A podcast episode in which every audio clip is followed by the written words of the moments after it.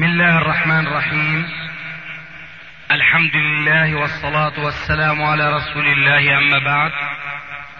فهذا أحد أشرطة سلسلة الهدى والنور من الدروس العلمية والفتاوى الشرعية لشيخنا المحدث العلامة محمد ناصر الدين الألباني حفظه الله ونفع به الجميع. قام بتسجيلها والتأليف بينها محمد بن أحمد أبو ليلى الأثري. إخوة الإيمان والآن مع الشريط الأربعين بعد المئة السابعة على واحد.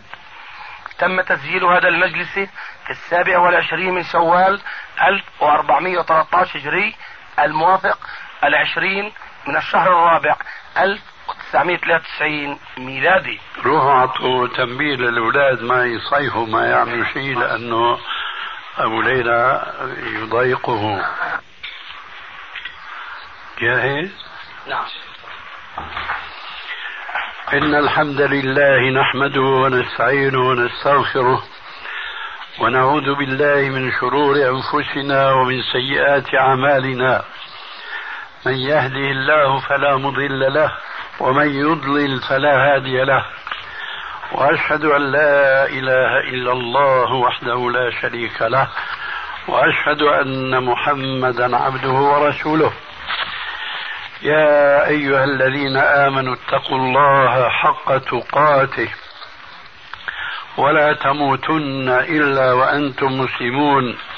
يا أيها الناس اتقوا ربكم الذي خلقكم من نفس واحدة وخلق منها زوجها وبث منهما رجالا كثيرا ونساء. واتقوا الله الذي تساءلون به والأرحام. إن الله كان عليكم رقيبا. يا أيها الذين آمنوا اتقوا الله وقولوا قولا سديدا. يصلح لكم أعمالكم ويغفر لكم ذنوبكم. ومن يطع الله ورسوله فقد فاز فوزا عظيما. أما بعد فإن خير كلام كلام الله وخير الهدي هدي محمد صلى الله عليه وآله وسلم وشر الأمور محدثاتها وكل محدثة بدعة وكل بدعة ضلالة وكل ضلالة في النار. أمامي سؤالان يلتقيان في نقطة واحدة وهي السؤال عن حزب التحرير. السؤال الأول يقول قرأت كثيرا عن حزب التحرير وقد أعجبني كثير من أفكارهم فأريد منك أن تشرح أو أن تفيدنا نبذة عن حزب التحرير. السؤال الثاني يدندن حول الموضوع ولكنه يريد شرحا فيقول نريد منك شرحا موسعا عن حزب التحرير وأهدافه وأفكاره وأخطائهم وهل تغلغلت في العقيدة؟ جوابي عن هذين السؤالين أن أقول إن أي حزب وليس فقط أعني حزب التحرير من دون الأحزاب الإسلامية أو التكتلات الإسلامية أو التجمعات الإسلامية أي جماعة من هذه الجماعات لم تقم لم تقم جماعاتها ولم تقم أحزابها على كتاب الله وعلى سنة رسول الله صلى الله عليه وآله وسلم زيادة على المصدرين المذكورين أقول وعلى منهج السلف الصالح أي حزب لا يقوم على الكتاب والسنة ومنهج السلف الصالح فهو بلا شك ستكون عاقبة أمره خسرا وأنه مهما كان مخلصا في دعوته وبحثي أو جوابي هذا إنما هو عن هذه الجماعات الإسلامية التي يفترض أن تكون مخلصة لله عز وجل وناصحة للأمة كما جاء في الحديث الصحيح ألا وهو قوله صلى الله عليه وآله وسلم الدين النصيحة الدين النصيحة الدين النصيحة. قالوا لمن يا رسول الله؟ قال لله ولكتابه ولرسوله ولأئمة المسلمين وعامتهم. فإذا لم تكن دعوة أي حزب من هذه الأحزاب قائمة على الكتاب والسنة وعلى منهج السلف الصالح فسوف لا يجنون من دعوتهم إلا خسارة ذلك لأن الأمر كما قال ربنا عز وجل في القرآن الكريم والذين جاهدوا فينا لنهدينهم سبلنا. فمن كان جهاده لله وعلى كتاب الله وعلى سنة رسول الله وعلى منهج السلف الصالح فهؤلاء هم الذين ينطبق عليهم قول الله عز وجل إن تنصروا الله ينصركم. أكرر على مسامعكن هذا الأصل العظيم الذي لا بد لكل جماعة مسلمة أن تقوم دعوتها عليه الكتاب والسنة وعلى منهج السلف الصالح. إذا كان الأمر كذلك فأنا أقول بناء على معرفتي بكل الجماعات والأحزاب القائمة اليوم على الأرض الإسلامية أنهم جميعا إلا جماعة واحدة ولا أقول إلا حزبا واحدا لأن هذه الجماعة لا تتحزب ولا تتكتل ولا تتعصب إلا لما للأصل المذكور آنفا ألا وهو كتاب الله وسنة رسول الله ومنهج السلف الصالح. فأنا أعرف جيدا أنه سوى هذه الجماعة لا تدعو إلى هذا الأصل الذي وضحته آنفا وكررته مرارا وتكرارا على مسامعكن. وإنما يدعون إلى الكتاب والسنة فقط ولا يقرنون إلى الكتاب والسنة.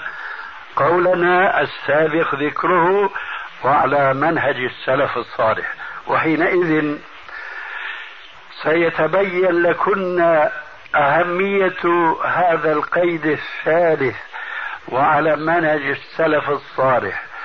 سيتبين لكن أهميته من حيث النصوص الشرعية المنقولة عن النبي صلى الله عليه وآله وسلم كتابا وسنة ومن حيث واقع الجماعات الإسلامية بل الفرق الإسلامية من يوم بدأ الخلاف يمد رقبته أو يظهر قرنه بين الجماعات الإسلامية الأولى. أي من يوم خرجت الخوارج على أمير المؤمنين علي بن أبي طالب ومن يوم الجعد الذي آه، دعا بدعوة المعتزلة والذين جاءوا من بعده مقلدين له في الاعتزال.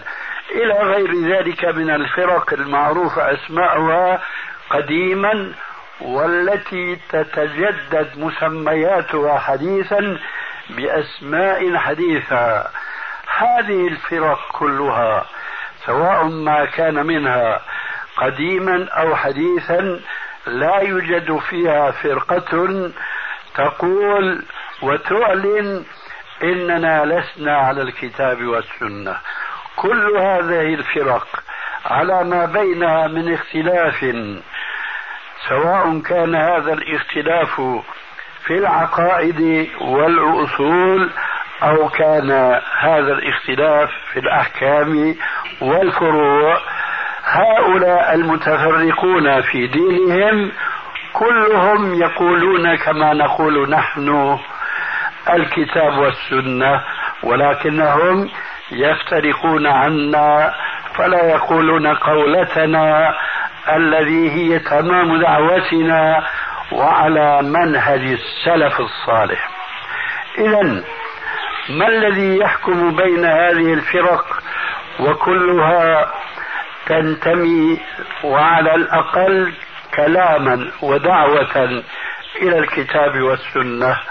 ما هو الحكم الفصل بين هؤلاء وكلهم يقولون كلمة واحدة؟ الجواب على منهج السلف الصالح. هنا هنا كما يقال في العصر الحاضر سؤال يطرح نفسه بالنسبة لبعض الناس وهو من أين جئنا بهذه الضميمة وعلى منهج السلف الصالح جئنا من كتاب الله ومن حديث رسول الله صلى الله عليه وآله وسلم ومما جرى عليه أئمة السلف المتبعين من جماهير أهل السنة والجماعة كما يقولون اليوم. أول ذلك قوله تبارك وتعالى ومن يشاقق الرسول من بعد ما تبين له الهدى ويتبع غير سبيل المؤمنين نوله ما تولى ونصله جهنم وساءت مصيرا فأنتن تسمعن قوله عز وجل في هذه الآية ويتبع غير سبيل المؤمنين. فقد عطف هذه الجملة على قوله عز وجل ومن يشاقق الرسول فلو أن الله عز وجل لم يذكر ويتبع غير سبيل المؤمنين لو أن الآية كانت ومن يشاقق الرسول من بعد ما تبين له الهدى نوله ما تولى ونصله جهنم وساءت مصيرا. على دعوة أولئك الفرق القديمة والحديثة لا يخسرون شيئا لو لم تكن هذه الجملة الطيبة في الآية الكريمة. ألا وهي قوله تعالى ويتبع غير سبيل المؤمنين لأنهم يقولون نحن على الكتاب والسنة. هذه القولة يجب تحقيقها باتباع الكتاب والسنة تحقيقا شاملا اولا ومطبقا عمليا ثانيا.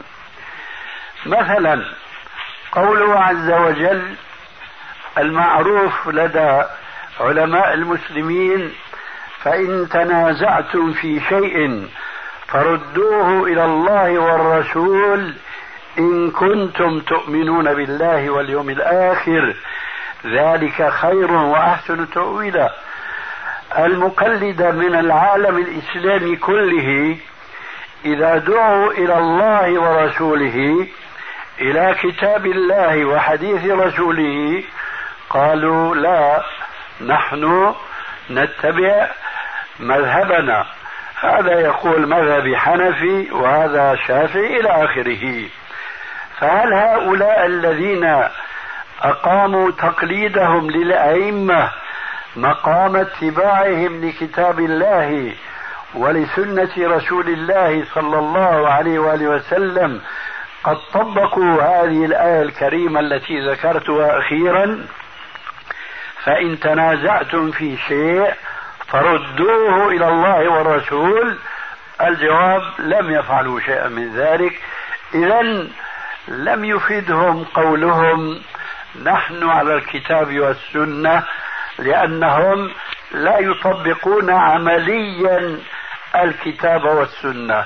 هذا مثال أريد به تقريب الموضوع الأول لأن هذا المثال إنما أقصد به المقلدة أما البحث الأول فإنما أقصد به الدعاة الإسلاميين الذين يفترض فيهم ألا يكونوا من المقلدين من الذين يؤثرون أقوال الأئمة غير المعصومين على أقوال الله ورسوله المعصوم. فإذا كان الأمر إذا يعود إلى العقيدة فالعقيدة تؤخذ من الكتاب والسنة وما كان عليه السلف لأن هذا السلف هو المقصود بالآية الأولى ومن يشاقق الرسول من بعد ما تبين له الهدى ويتبع غير سبيل المؤمنين. ويتبع غير سبيل المؤمنين.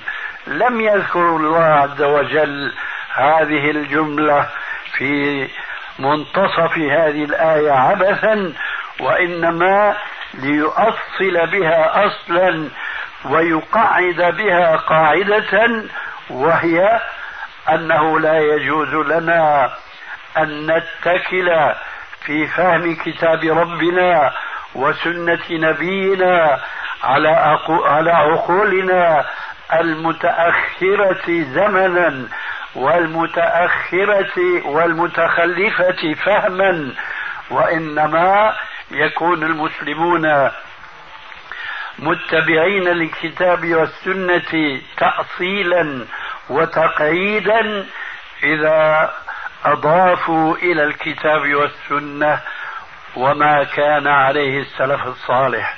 لأن هذه الآية تضمنت النص أنه يجب علينا ألا نخالف الرسول وألا نشاقق الرسول كما أنها تضمنت ألا نخالف وألا نتبع غير سبيل المؤمنين. ومعنى كل من القيد الأول في هذه الآية والقيد الآخر أنه يجب علينا اتباع الرسول عليه السلام وترك مشاققته كما يجب علينا اتباع سبيل المؤمنين وعدم مخالفته. من هنا نقول من هنا اولا نقول بأن على كل حزب أو جماعة إسلامية أن تصحح أصل منطلقها وهي أو وهو أن يعتمد على الكتاب والسنة وعلى ما كان عليه السلف الصالح. هذا القيد لا يتبناه حزب التحرير فكرا. ولا الإخوان المسلمين ولا أمثالهم من الأحزاب الكثيرة وإنما نعني نحن الأحزاب الإسلامية. أما الأحزاب التي أعلنت محاربة الإسلام كالبعثية والشيوعية فليس لنا معهم الكلام الآن.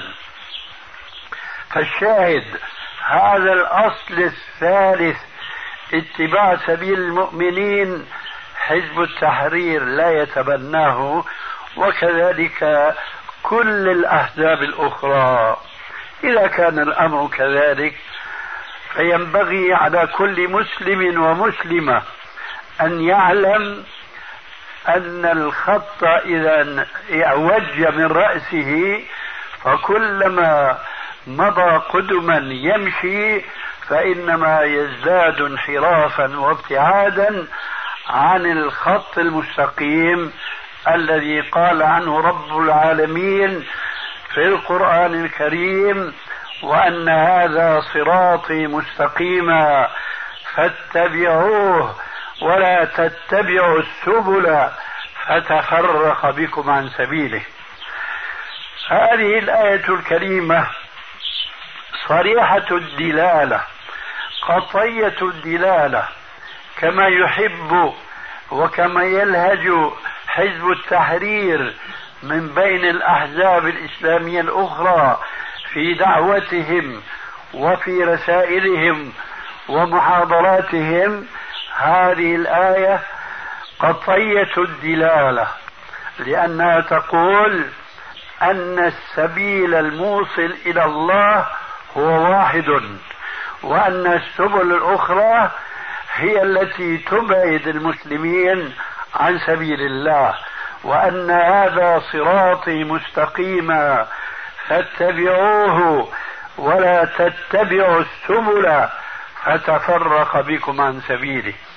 وقد زاد رسول الله صلى الله عليه وآله وسلم هذه الآية بيانا وتوضيحا كما هو سنة النبي صلى الله عليه وآله وسلم دائما وابدا كما ذكر الله عز وجل في القرآن الكريم حينما خاطب نبيه بقوله وأنزلنا إليك الذكر لتبين للناس ما نزل إليهم.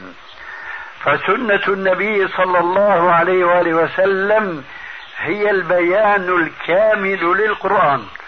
والقرآن هو الأصل هو الدستور للإسلام.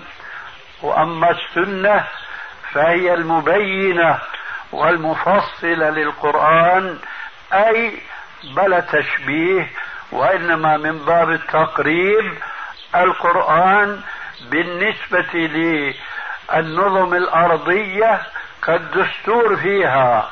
والسنة بالنسبة لهذه القوانين الأرضية كالقانون الموضح للدستور. لذلك كان من المتفق عليه بين المسلمين قاطبة أنه لا يمكن فهم القرآن إلا ببيان الرسول عليه الصلاة والسلام وهذا أمر مجمع عليه.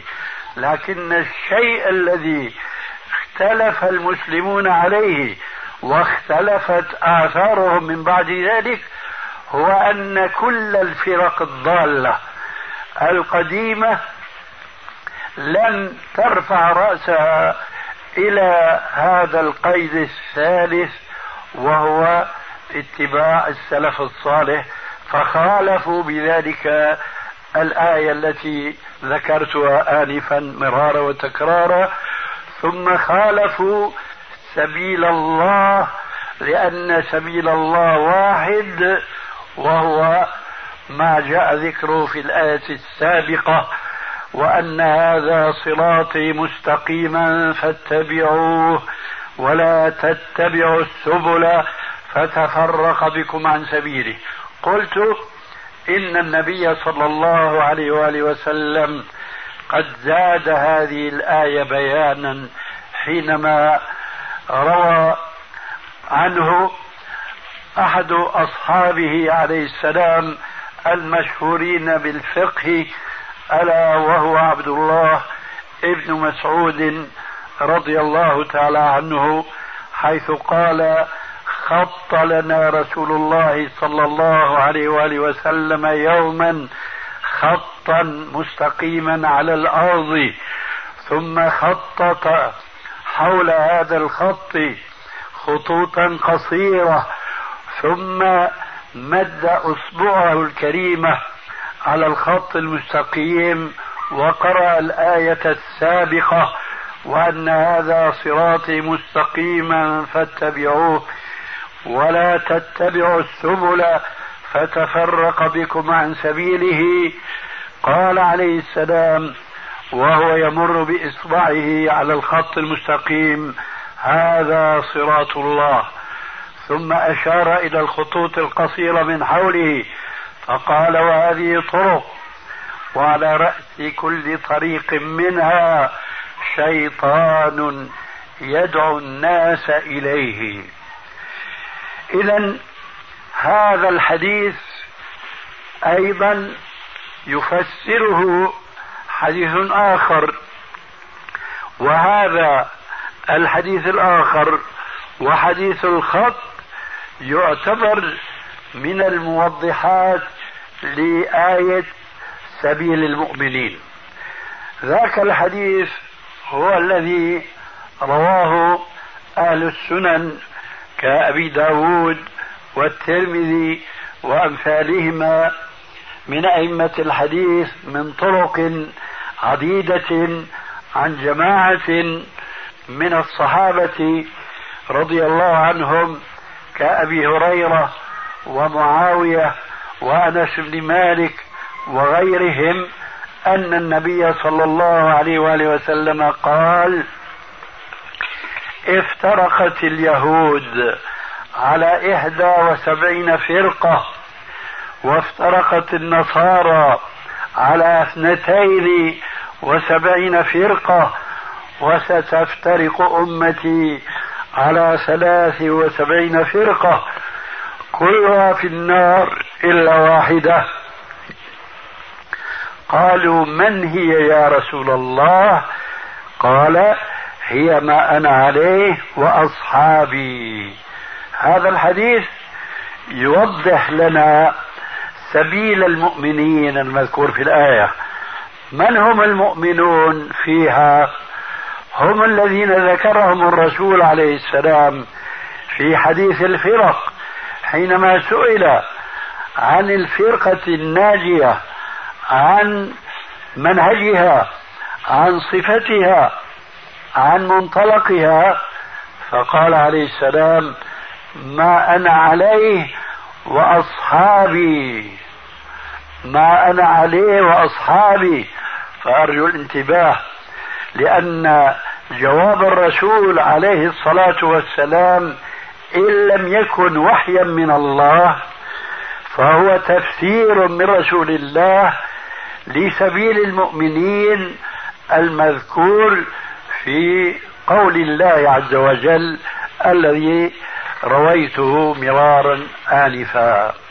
حيث أن الله عز وجل ذكر الرسول في الآية وذكر سبيل المؤمنين هكذا الرسول عليه السلام جعل علامة الفرقه الناجية التي ليست من تلك الفرق الاثنتين وسبعين من الفرق الضالة جعل علامتها أنها تكون على ما عليه الرسول وأصحابه.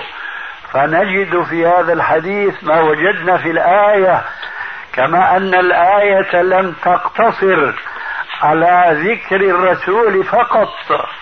كذلك الحديث لم يقتصر على ذكر الرسول فقط. وإنما ذكرت الآية سبيل المؤمنين كذلك ذكر الحديث أصحاب النبي الكريم.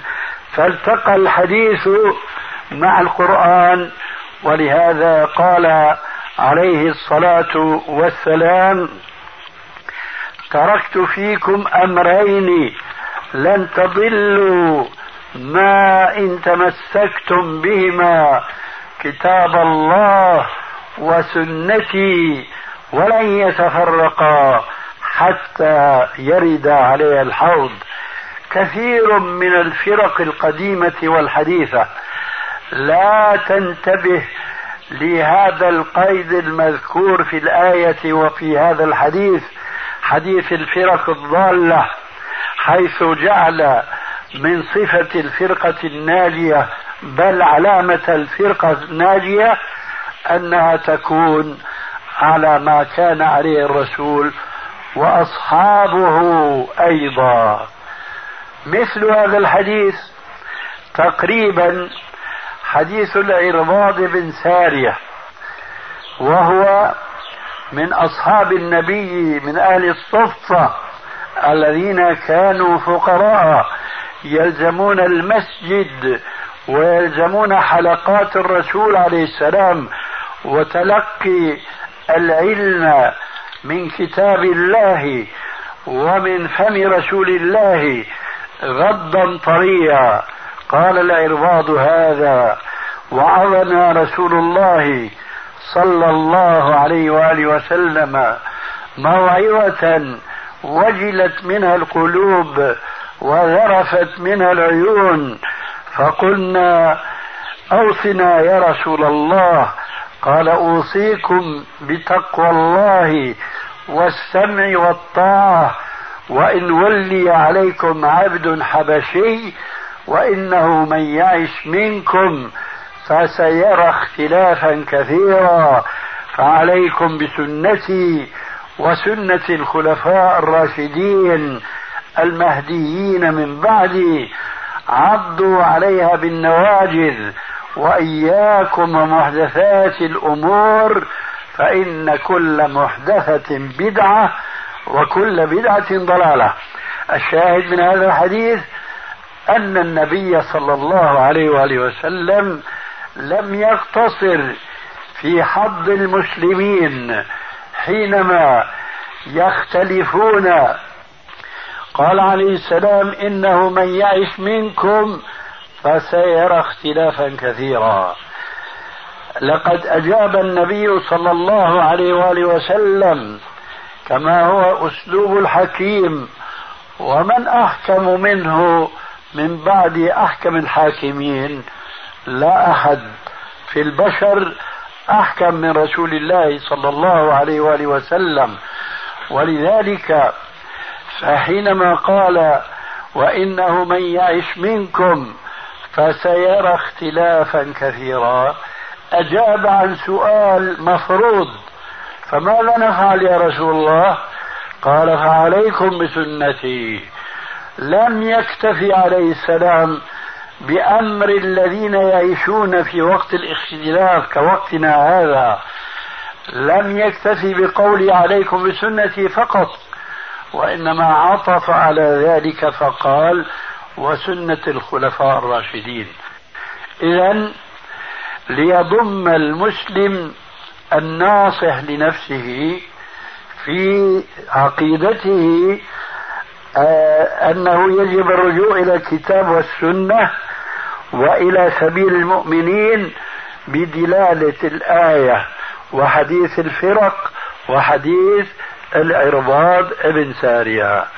هذه حقيقة مع الأسف الشديد يغفل عنها كل الأحزاب الإسلامية وبخاصة منها حزب التحرير الذي يتميز عن أي حزب إسلامي آخر أنه يقيم للعقل البشري وزنا أكثر مما أقامه الإسلام له. نحن نعلم يقينا أن الله عز وجل حينما يكلم الناس بكلامه إنما يخاطب العقلاء ويخاطب العلماء ويخاطب الذين يتفكرون. ولكننا نعلم أن العقل البشري مختلف. فالعقل عقلان عقل مسلم وعقل كافر. هذا العقل الكافر ليس عقلا. قد يكون ذكاء ولكنه لا يكون عقلا. لأن العقل في أصل اللغة العربية هو الذي يعقل صاحبه ويربطه ويقيده أن ينفلت يمينا وشمالا ولا يمكن العاقل ألا ينفلت يمينا وشمالا إلا إذا اتبع كتاب الله وسنة رسول الله صلى الله عليه وآله وسلم.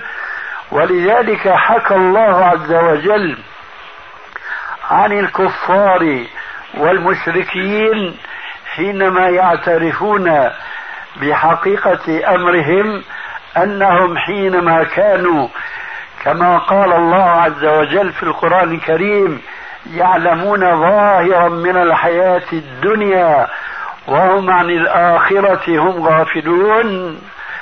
يعترفون أنهم حينما كانوا عارفين بأمور الدنيا أنهم لم يكونوا عقلاء ذلك هو قولهم. فيما حكاه ربنا عنهم وقالوا لو كنا نسمع أو نعقل ما كنا في أصحاب السعير. اذا هناك عقلان عقل حقيقي وعقل مجازي. العقل الحقيقي هو العقل المسلم الذي آمن بالله ورسوله. أما العقل المجازي فهو عقل الكفار. لذلك قال تعالى في القرآن كما سمعتن آنفا عنهم وقالوا لو كنا نسمع أو نعقل ما كنا في أصحاب السعير. وقال بصورة عامة عن الكفار أم لهم قلوب لا يعقلون بها. فإذا هم لهم قلوب ولكنهم لا يعقلون بها. لا يفهمون بها الحق. إذا عرفنا هذه الحقيقة وهي حقيقة ما أظن أنه يختلف فيها اثنان وينتطح فيها عنزان لأنها صريحة في القرآن وفي أحاديث الرسول عليه السلام. لكني أريد أن أتوصل من هذه الحقيقة إلى حقيقة أخرى. التي هي نقطة البحث في هذه اللحظة مني.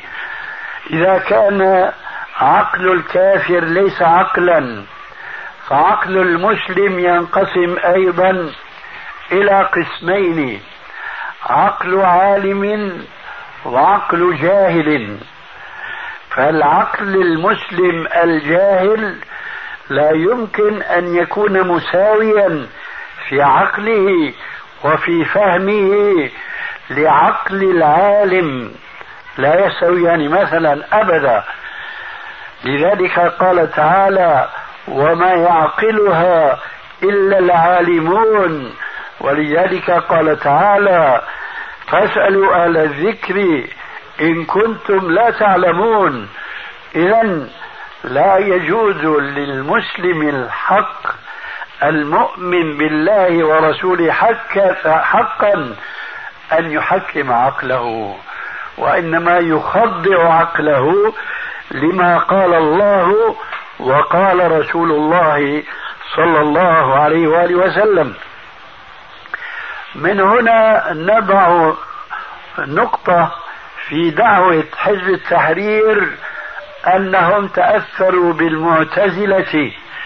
في منطلقهم في طريق الإيمان وطريق الإيمان هو عنوان لهم في بعض كتبهم التي ألفها رئيسهم تقي الدين النبهاني رحمه الله وأنا لقيته أكثر من مرة وأنا عارف به تماما وعارف بما عليه حزب التحرير كأحسن ما تكون المعرفة.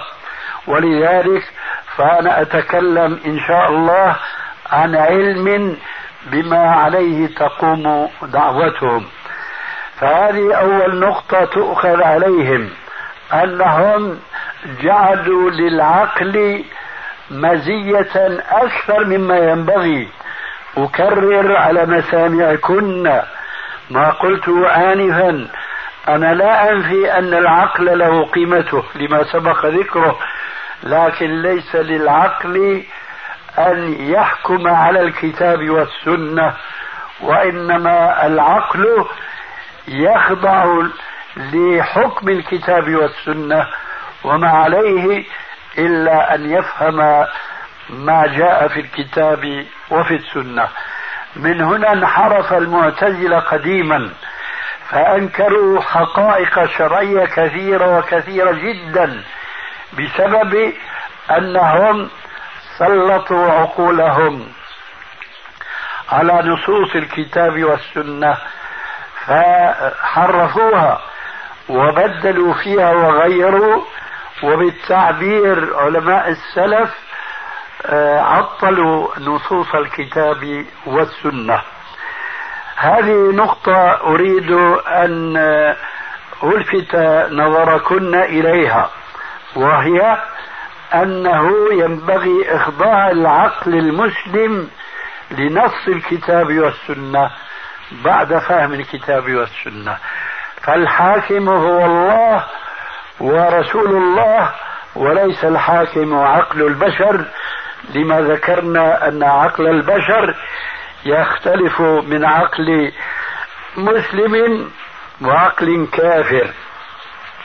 ثم عقل المسلم يختلف من عقل مسلم جاهل ومن عقل مسلم عاقل. فليس فهم المسلم العالم كفهم المسلم الجاهل. لذلك قال تعالى ولا بأس من التكرار لأنني أعلم أن هذا الموضوع قليلا ما يطرق مسامع الملايين المملينة من المسلمين من الرجال فضلا عن المخدرات من النساء. ولذلك فأنا مضطر إلى أن أكرر هذه النقاط وهذه الأدلة ما يعقلها إلا العالمون. هنا نحن نقف قليلا. من هم العالمون؟ أهم العلماء الكفار لا لا نقيم لهم وزنا لما ذكرناه آنفا أنهم ليسوا عقلاء والحقيقة أنهم أذكياء لأنهم اخترعوا وابتدعوا وإلى آخره وارتقوا في الحضارة المادية المعروفة لدى الجميع. كذلك عقل المسلمين هذا العقل في كل أفرادهم ليس سواء فلا يستوي عقل العالم مع عقل الجاهل.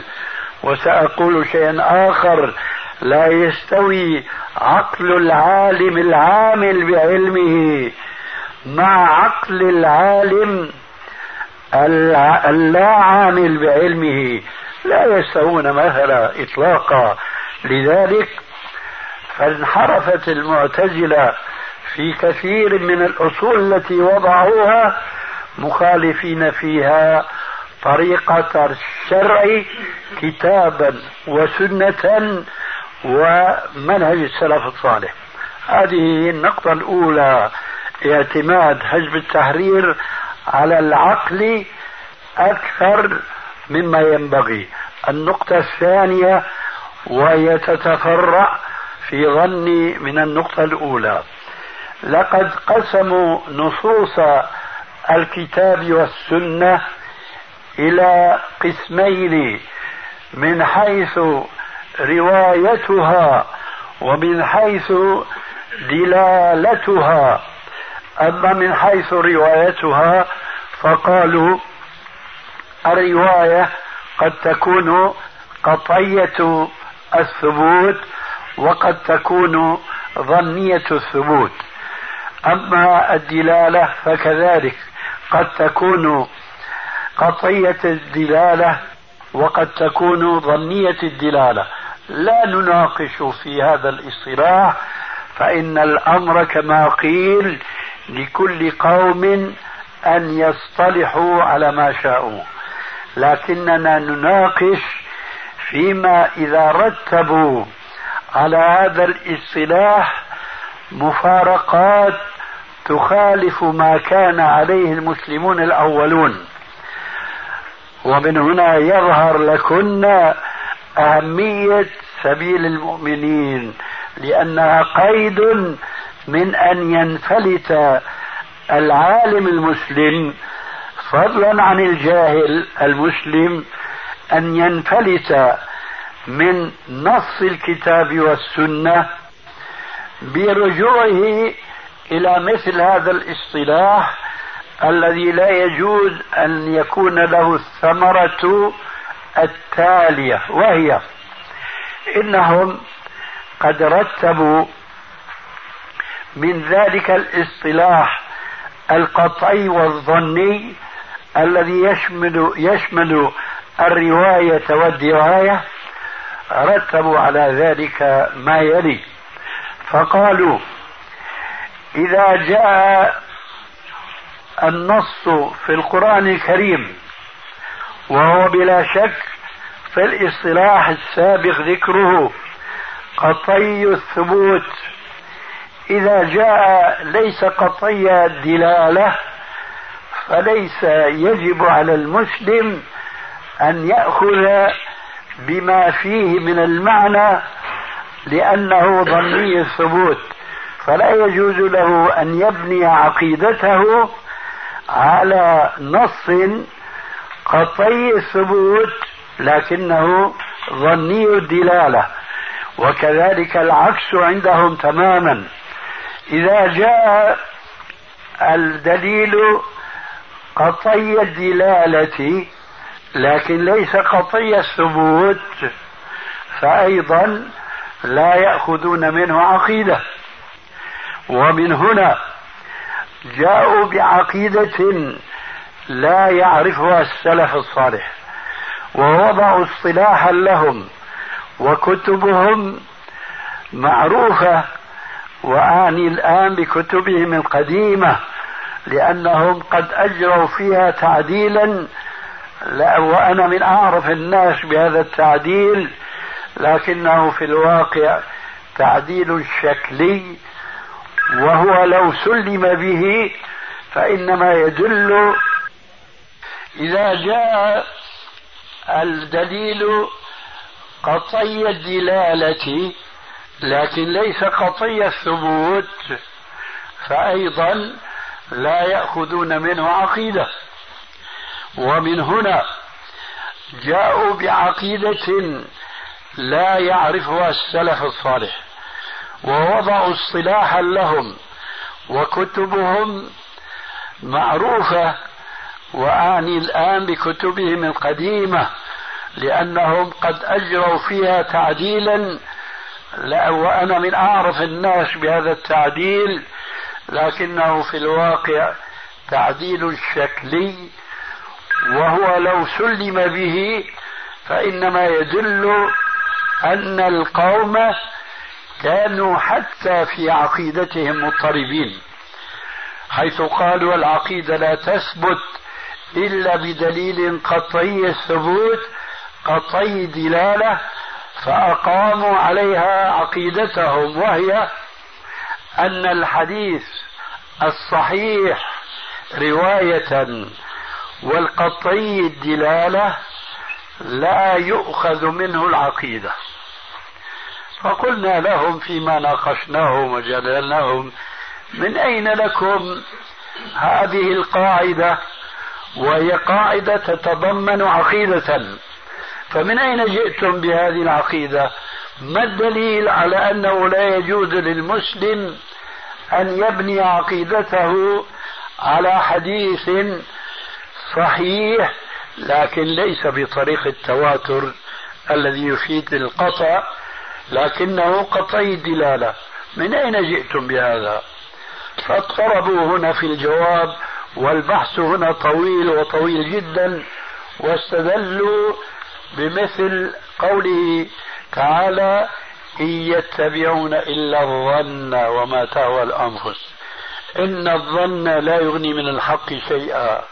هنا البحث الآن يخرجنا عما نحن في صدده من بيان ما نعرفه عن حزب التحرير لأن مناقشة هذه القاعدة وبيان ما عليها من اعتراضات وأنها أقيمت على دليل كسراب بقيعة يحسبه الظمآن ماء ولذلك فنكتفي الآن ببيان أن هذه العقيدة أي أن المسلم لا يجوز له أن يتبنى عقيدة من حديث صحيح من حديث صحيح لكن لم تصدق عليها فلسفة قطعي الثبوت.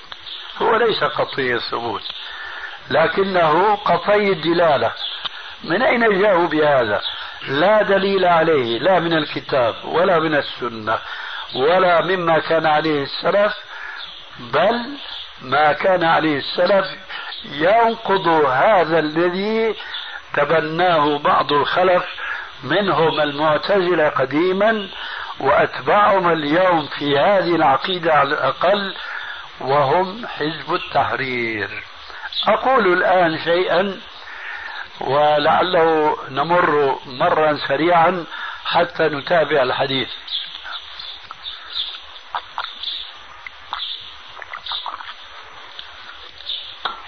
كلنا يعلم أن النبي صلى الله عليه وآله وسلم حينما أرسله الله عز وجل بشيرا ونذيرا وقال له يا أيها النبي بلغ ما أنزل إليك من ربك وإن لم تفعل فما بلغت رسالته والله يعصمك من الناس كان تبليغه عليه الصلاة والسلام رسالته إلى الناس تارة بشخصه حينما كان يحضر ندواتهم ومجتمعاتهم فيخاطبهم مباشرة وتارة يرسل رسولا من طرفه يدعو المشركين إلى اتباع دعوة النبي الكريم وتارة يرسل خطابا كما هو معلوم من السيرة إلى هرقل ملك الروم وإلى كسرى ملك فارس وإلى المقوقس وهو إلى آخر أمراء العرب كما هو مشروع في كتب السيرة النبوية. ومن ذلك أنه أرسل إلى اليمن معاذ بن جبل وأبا موسى الأشعري وعلي بن أبي طالب وأرسل إلى الروم دحية الكلب وإلى آخره. هؤلاء كانوا أفرادا لا يمثلون أو لا يمثل خبرهم الخبر القطعي لأنهم أفراد. فمعاذ في مكان وأبو موسى في مكان وعلي في مكان وقد يختلف أيضا الزمان كما اختلف المكان. وهناك حديث في الصحيحين أخرجاه بالسند الصحيح عن أنس بن مالك رضي الله تعالى عنه أن النبي صلى الله عليه وآله وسلم لما أرسل معاذا إلى اليمن قال له ليكن أول ما تدعوهم إليه شهادة أن لا إله إلا الله. فمن من المسلمين يشك بأن هذه الشهادة هي الأصل الأول من الإسلام أي هو العقيدة الأولى الذي ينبني عليها الإيمان بالله وملائكته وكتبه ورسله. فإذا معاذ رضي الله عنه ذهب وحده مبلغا وداعيا المسلمين عفوا وداعيا المشركين أن يؤمنوا بدين الإسلام. ترى هل قامت الحجة بمعاذ بن جبل حينما دعاهم إلى الإسلام ويقول لهم أن الرسول يأمركم بأن تصلوا خمس صلوات في كل يوم وليلة وهذه الصلاة ركعتان وتلك ثلاث والبقية أربع أربع. إلى آخر ما هنالك من تفصيلات معروفة اليوم لدينا والحمد لله. ويأمرهم بالزكاة وذكر لهم تفاصيل أحكام الزكاة ما يتعلق بالفضة ما يتعلق بالذهب ما يتعلق بالثمار ما يتعلق بالخضار ما يتعلق بالأبقار والجمال وإلى آخره. هل قامت حجة الإسلام على أولئك المشركين بمعاذ وحده على مذهب حزب التحرير؟ مع الأسف لا لم تقم الحجة لأنه فرد يجوز عليه كما يقولون هم يجوز عليه الكذب.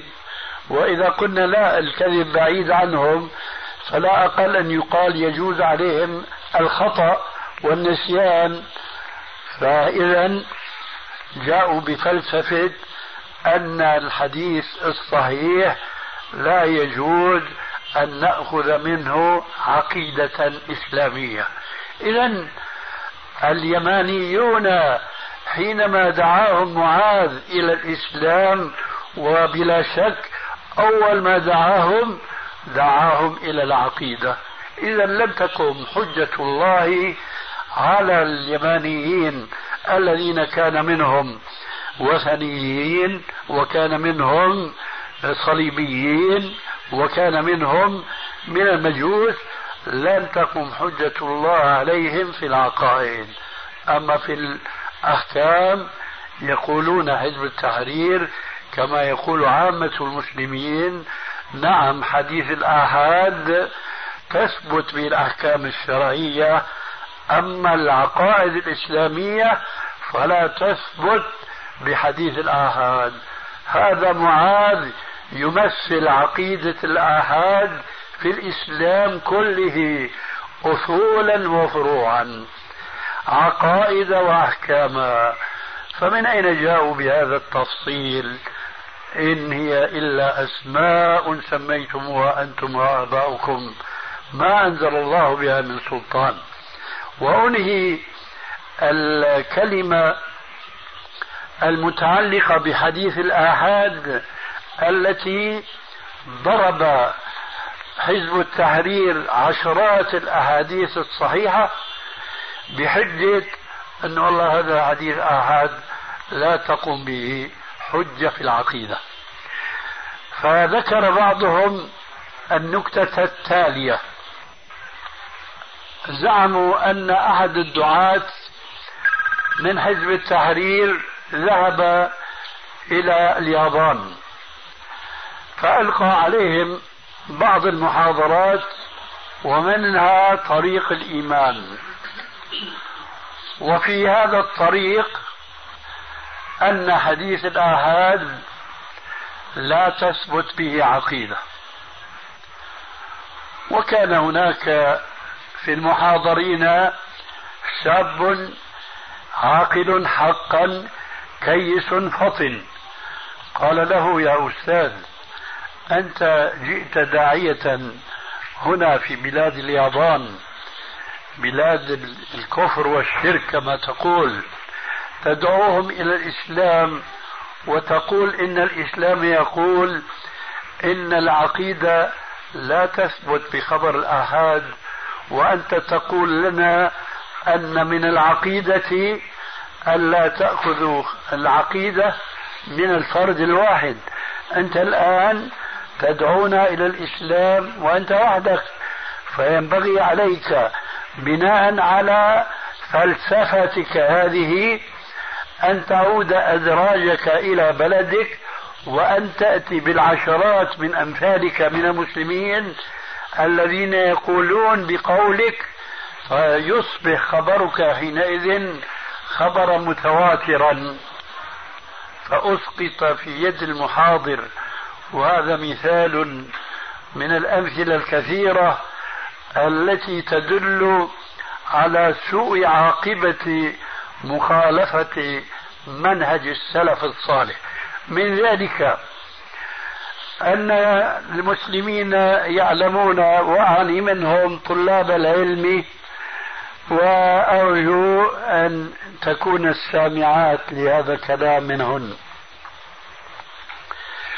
لقد جاء في صحيح البخاري من حديث أبي هريرة رضي الله تعالى عنه أن النبي صلى الله عليه وآله وسلم قال إذا جلس أحدكم في التشهد الأخير فليستعذ بالله من أربع.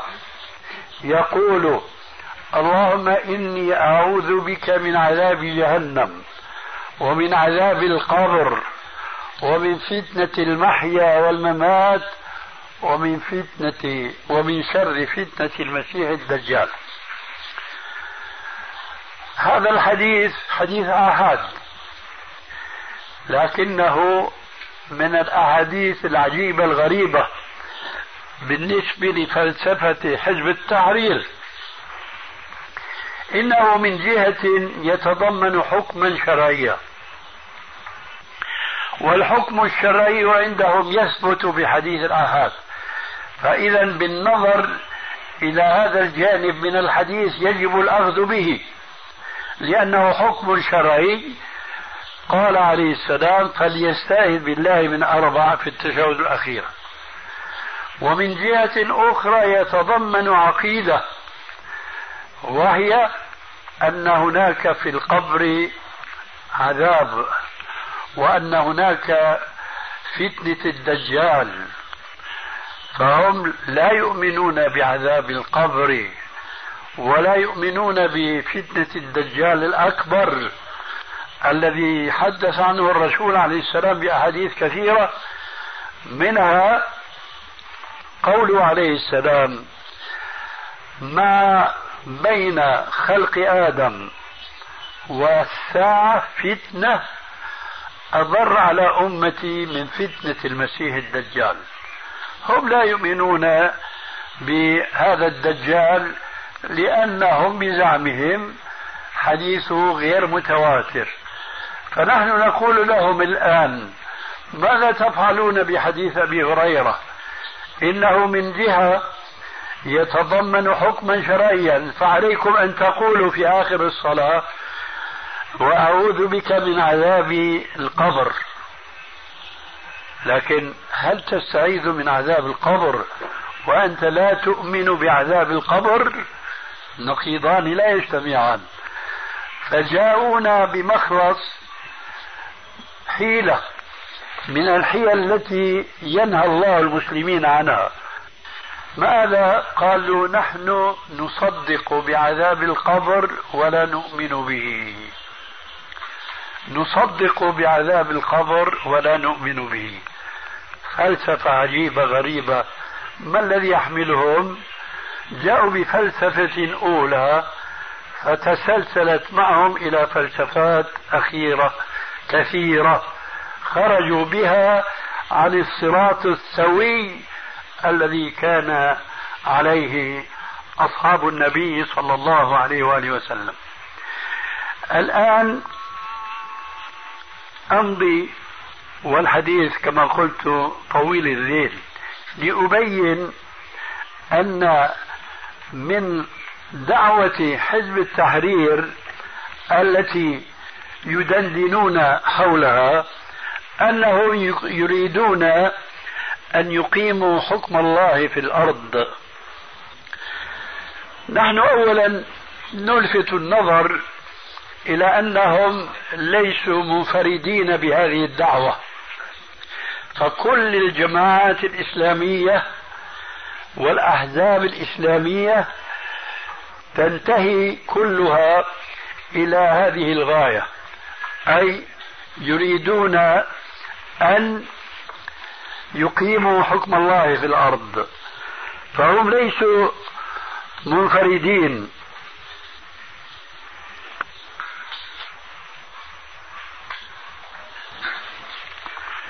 جاءني سؤال الآن وإن كنت أحب أن أؤجل الأسئلة إلى ما بعد لأن هذا السؤال قد يقطع علي سلسلة أفكاري.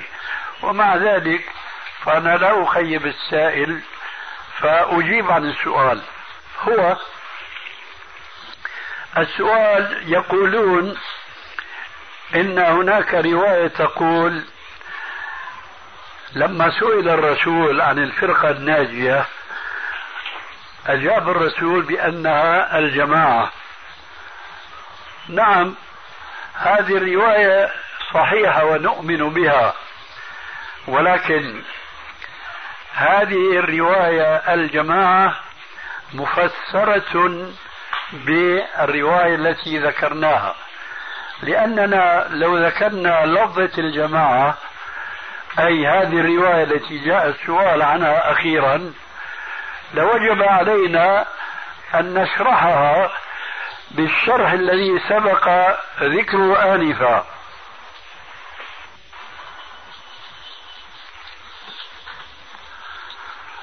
هنا جاءني تذكير بأنني على موعد مع الطبيب وفعلا أنا كنت مع الطبيب.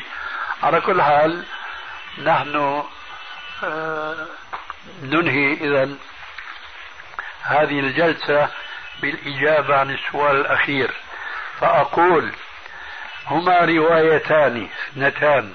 لما سئل الرسول عليه السلام عن الفرقة الناجية أجاب بروايتين اثنتين. الأولى هي التي ذكرتها آنفا ما أنا عليه وأصحابي والأخرى هي التي جاء السؤال عنها. قال هي الجماعة. لكني أشعر بأن السائلة كأنها تتوهم بناء على ما قرأت من كتابات حزب التحرير أن هذه الرواية رواية الجماعة تخالف الرواية التي أدرت الحديث حولها.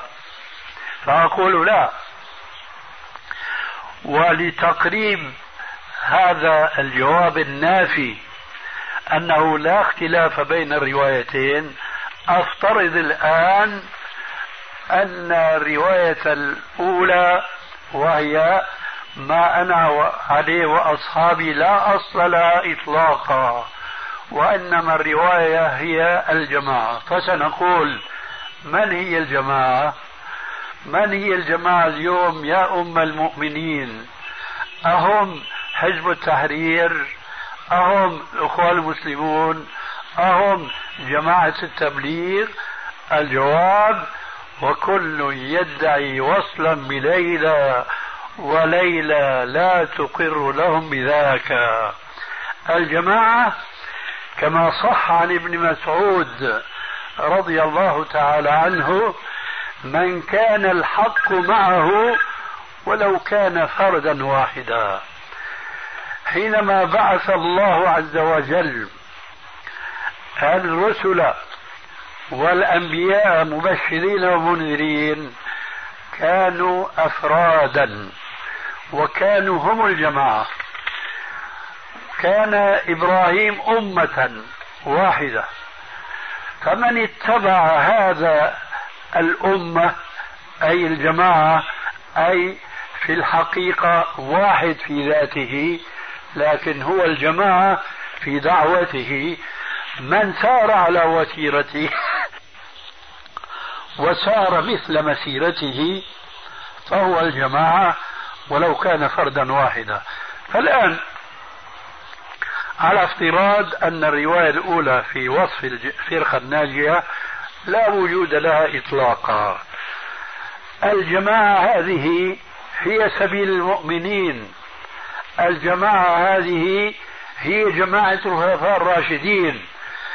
فحديث الإرباط بن سارية ما فيها روايتان حتى يقال أو يشكك فيها كما قد يمكن أن يراد التشكيك في رواية ما أنا عليه وأصحابي. فالجماعة إذا هي سبيل المؤمنين التي شرحتها آنفا كتابا وحديثا. فماذا يضرنا إذا فسرنا الجماعة هنا بالرواية الأولى؟ ما أنا عليه وأصحابي لأن أصحابه أصحابه عليه السلام هم المؤمنون الذين وعد المخالفون لهم بأن لهم جهنم في الآية التي بدأت الاستدلال بها أنه لا يجوز الاعتماد فقط على الكتاب والسنة بل ولا بد من إضافة سبيل المؤمنين المذكور في الآية الكريمة.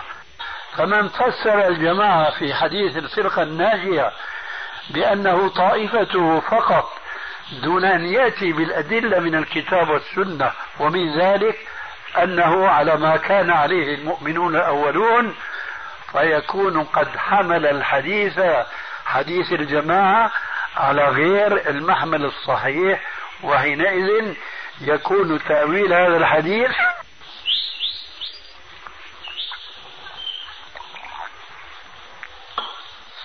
يكون تأويلا غير صحيح. وأختم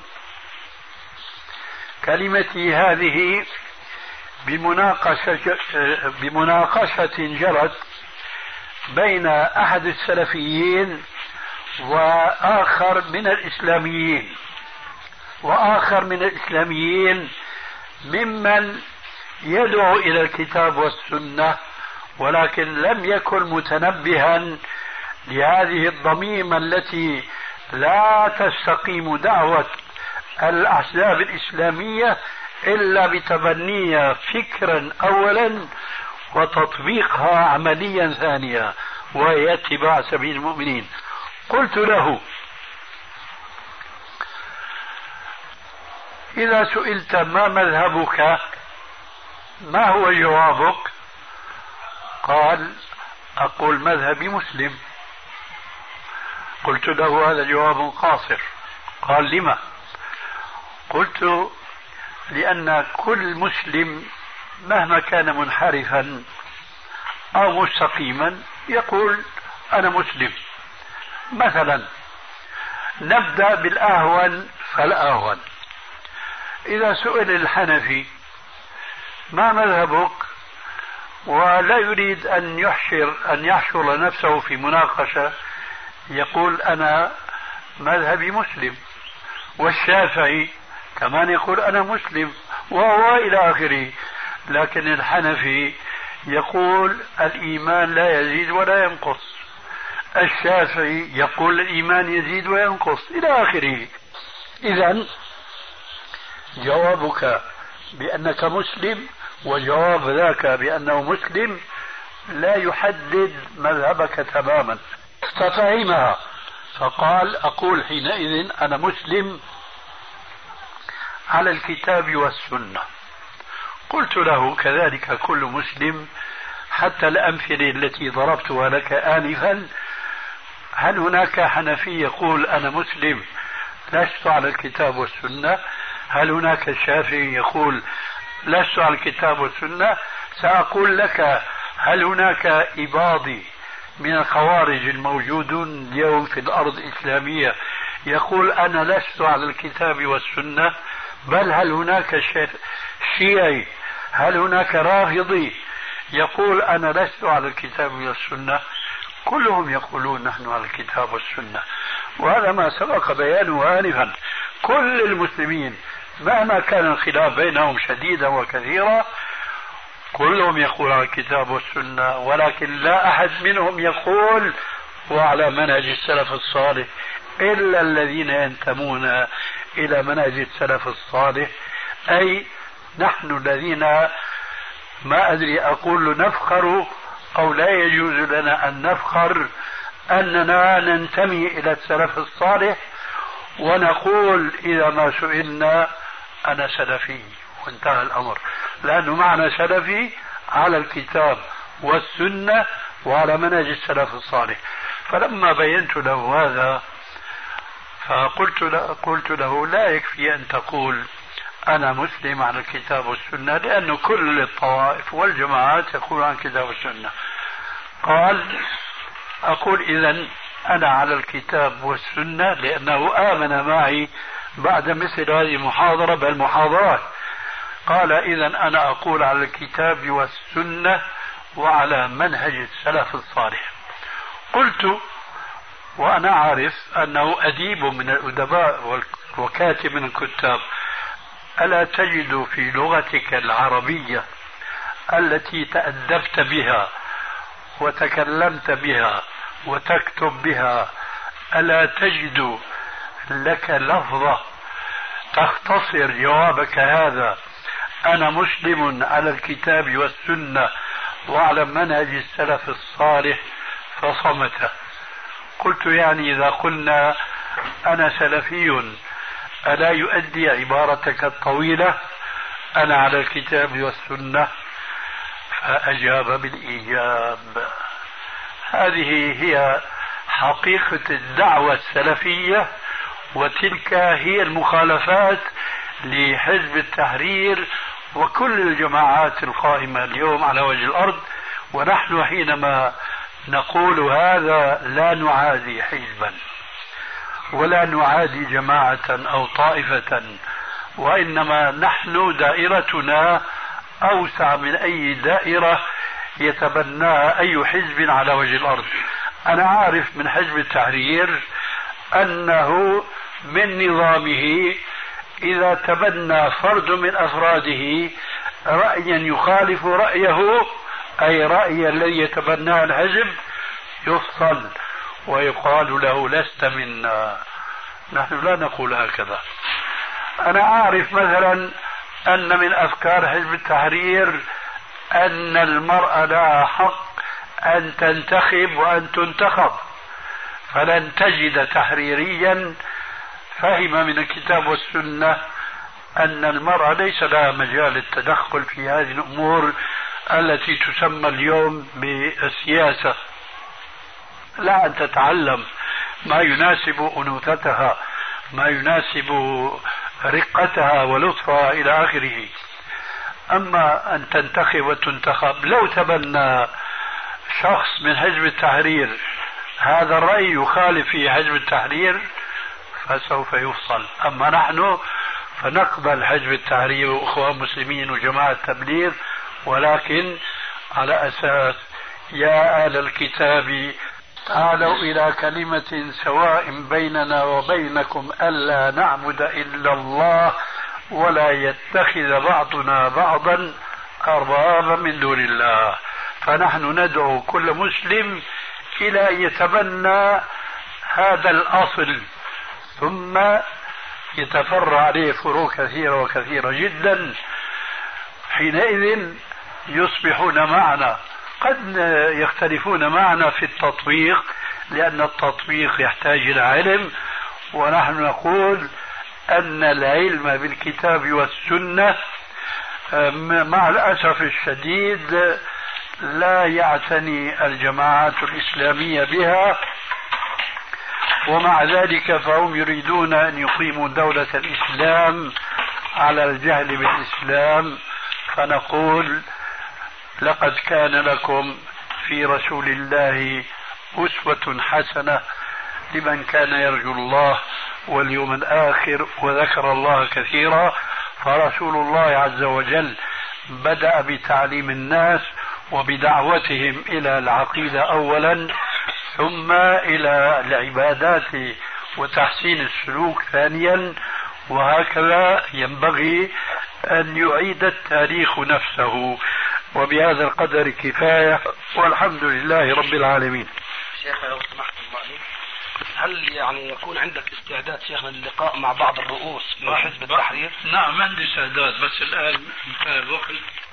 أعوذ بالله السميع العليم من الشيطان الرجيم من همزه ونفثه ونفخه. وقال الذي آمن يا قوم اتبعون أهدكم سبيل الرشاد. يا قوم إنما هذه الحياة الدنيا متاع. وإن الآخرة هي دار القرار. من عمل سيئة فلا يجزى إلا مثلها. ومن عمل صالحا من ذكر أو أنثى وهو مؤمن فأولئك يدخلون الجنة يرزقون يرزقون فيها بغير حساب.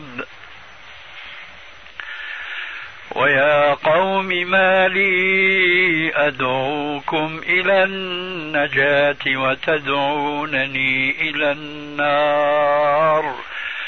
تدعونني لأكفر بالله وأشرك به ما ليس لي به علم وأنا أدعوكم إلى العزيز الغفار. لا جرم أن ما تدعونني إليه ليس له دعوة ليس له دعوة في الدنيا ولا في الآخرة وأن مردنا إلى الله وأن المسرفين هم أصحاب النار. فستذكرون ما أقول لكم وأفوض أمري إلى الله. إن الله بصير بالعباد. أعوذ بالله السميع العليم من الشيطان الرجيم من همزه ونفثه ونفخه. تبارك الذي جعل في السماء بروجا وجعل فيها سراجا وقمرا منيرا. وهو الذي جعل الليل والنهار خلفه خلفة لمن أراد أن يتذكر أو أراد شكورا. وعباد الرحمن الذين يمشون على الأرض عونا وإذا خاطبهم الجاهلون قالوا سلاما. والذين يبيتون لربهم سجدا وقياما. والذين يقولون ربنا اصرف عنا عذاب جهنم إن عذابها كان غراما إنها ساءت مستقرا ومقاما والذين إذا أنفقوا لم يسرفوا ولم يقتروا وكان بين ذلك قواما. والذين لا يدعون مع الله إلها آخر ولا يقتلون النفس التي حرم الله إلا بالحق ولا يزنون. ومن يفعل ذلك يلقى ثاما. يضاعف له العذاب يوم القيامة ويخلد ويخلد فيه مهانا إلا من تاب وآمن وعمل عملا صالحا. فأولئك يبدل الله سيئاتهم حسنات. وكان الله غفورا رحيما. ومن تاب وعمل صالحا فإنه فإنه يتوب إلى الله متابا. والذين لا يشهدون الزور وإذا مروا باللغو مروا كراما. والذين إذا ذكروا بآيات ربهم لم يخروا لم يخروا عليها صما وعميانا. والذين يقولون ربنا هب لنا من أزواجنا ربنا هب لنا من أزواجنا وذرياتنا قرة أعين واجعلنا للمتقين إماما. أولئك يجزون الغرفة بما صبروا ويلقون فيها تحية وسلاما. خالدين فيها حسنت مستقرا ومقاما. قل ما يعبأ بكم ربي لولا دعاؤكم. فقد كذبتم فسوف يكون لزاما. بسم الله الرحمن الرحيم. نون والقلم وما يسطرون. ما أنت بنعمة ربك بمجنون. وإن لك لأجرا غير ممنون. وإنك لعلى خلق عظيم. فستبصر ويبصرون. بأيكم المفتون. إن ربك هو أعلم بمن ضل عن سبيله وهو أعلم بالمهتدين. فلا تطع المكذبين. ودوا لو تدهن فيدهنون ولا تطع كل حلاف مهين. هماز مشاء بنميم. مناع للخير معتد أثيم عتل بعد ذلك زنيم أن كان ذا مال وبنين إذا تتلى عليه آياتنا قال قال أساطير الأولين. سنسمه على الخرطوم. إنا بلوناهم كما بلونا أصحاب الجنة.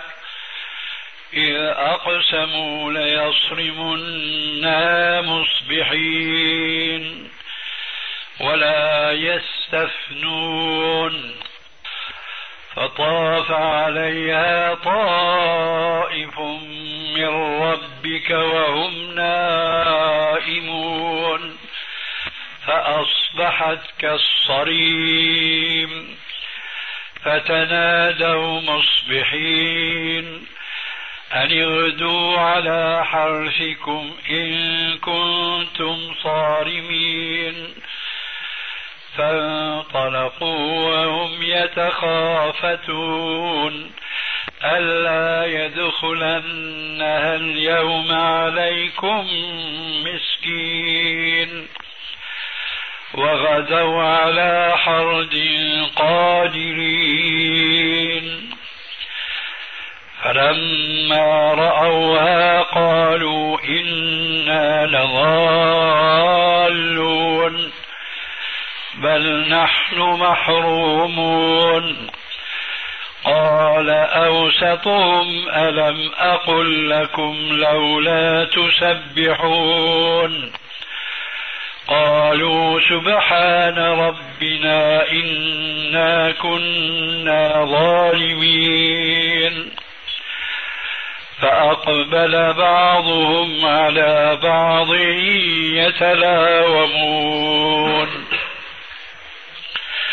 قالوا يا ويلنا إنا كنا طاغين.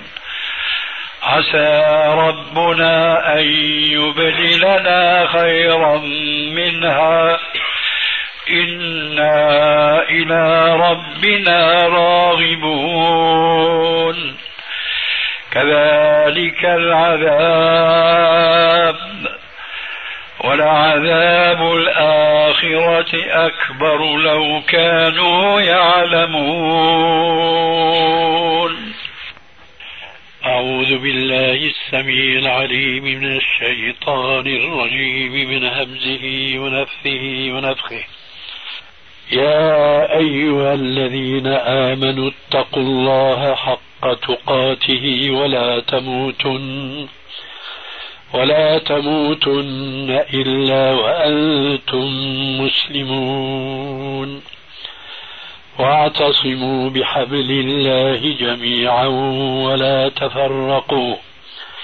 واذكروا نعمة الله عليكم إذ كنتم أعداء فألف بين قلوبكم.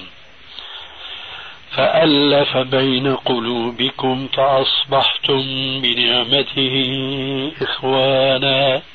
وكنتم على شفا حفرة من النار فأنقذكم منها.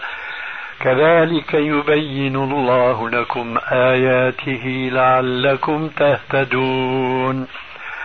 ولتكن منكم أمة يدعون إلى الخير ويأمرون بالمعروف وينهون عن المنكر وأولئك هم المفلحون ولا تكونوا كالذين تفرقوا واختلفوا من بعد ما جاءهم البينات واولئك لهم عذاب عظيم.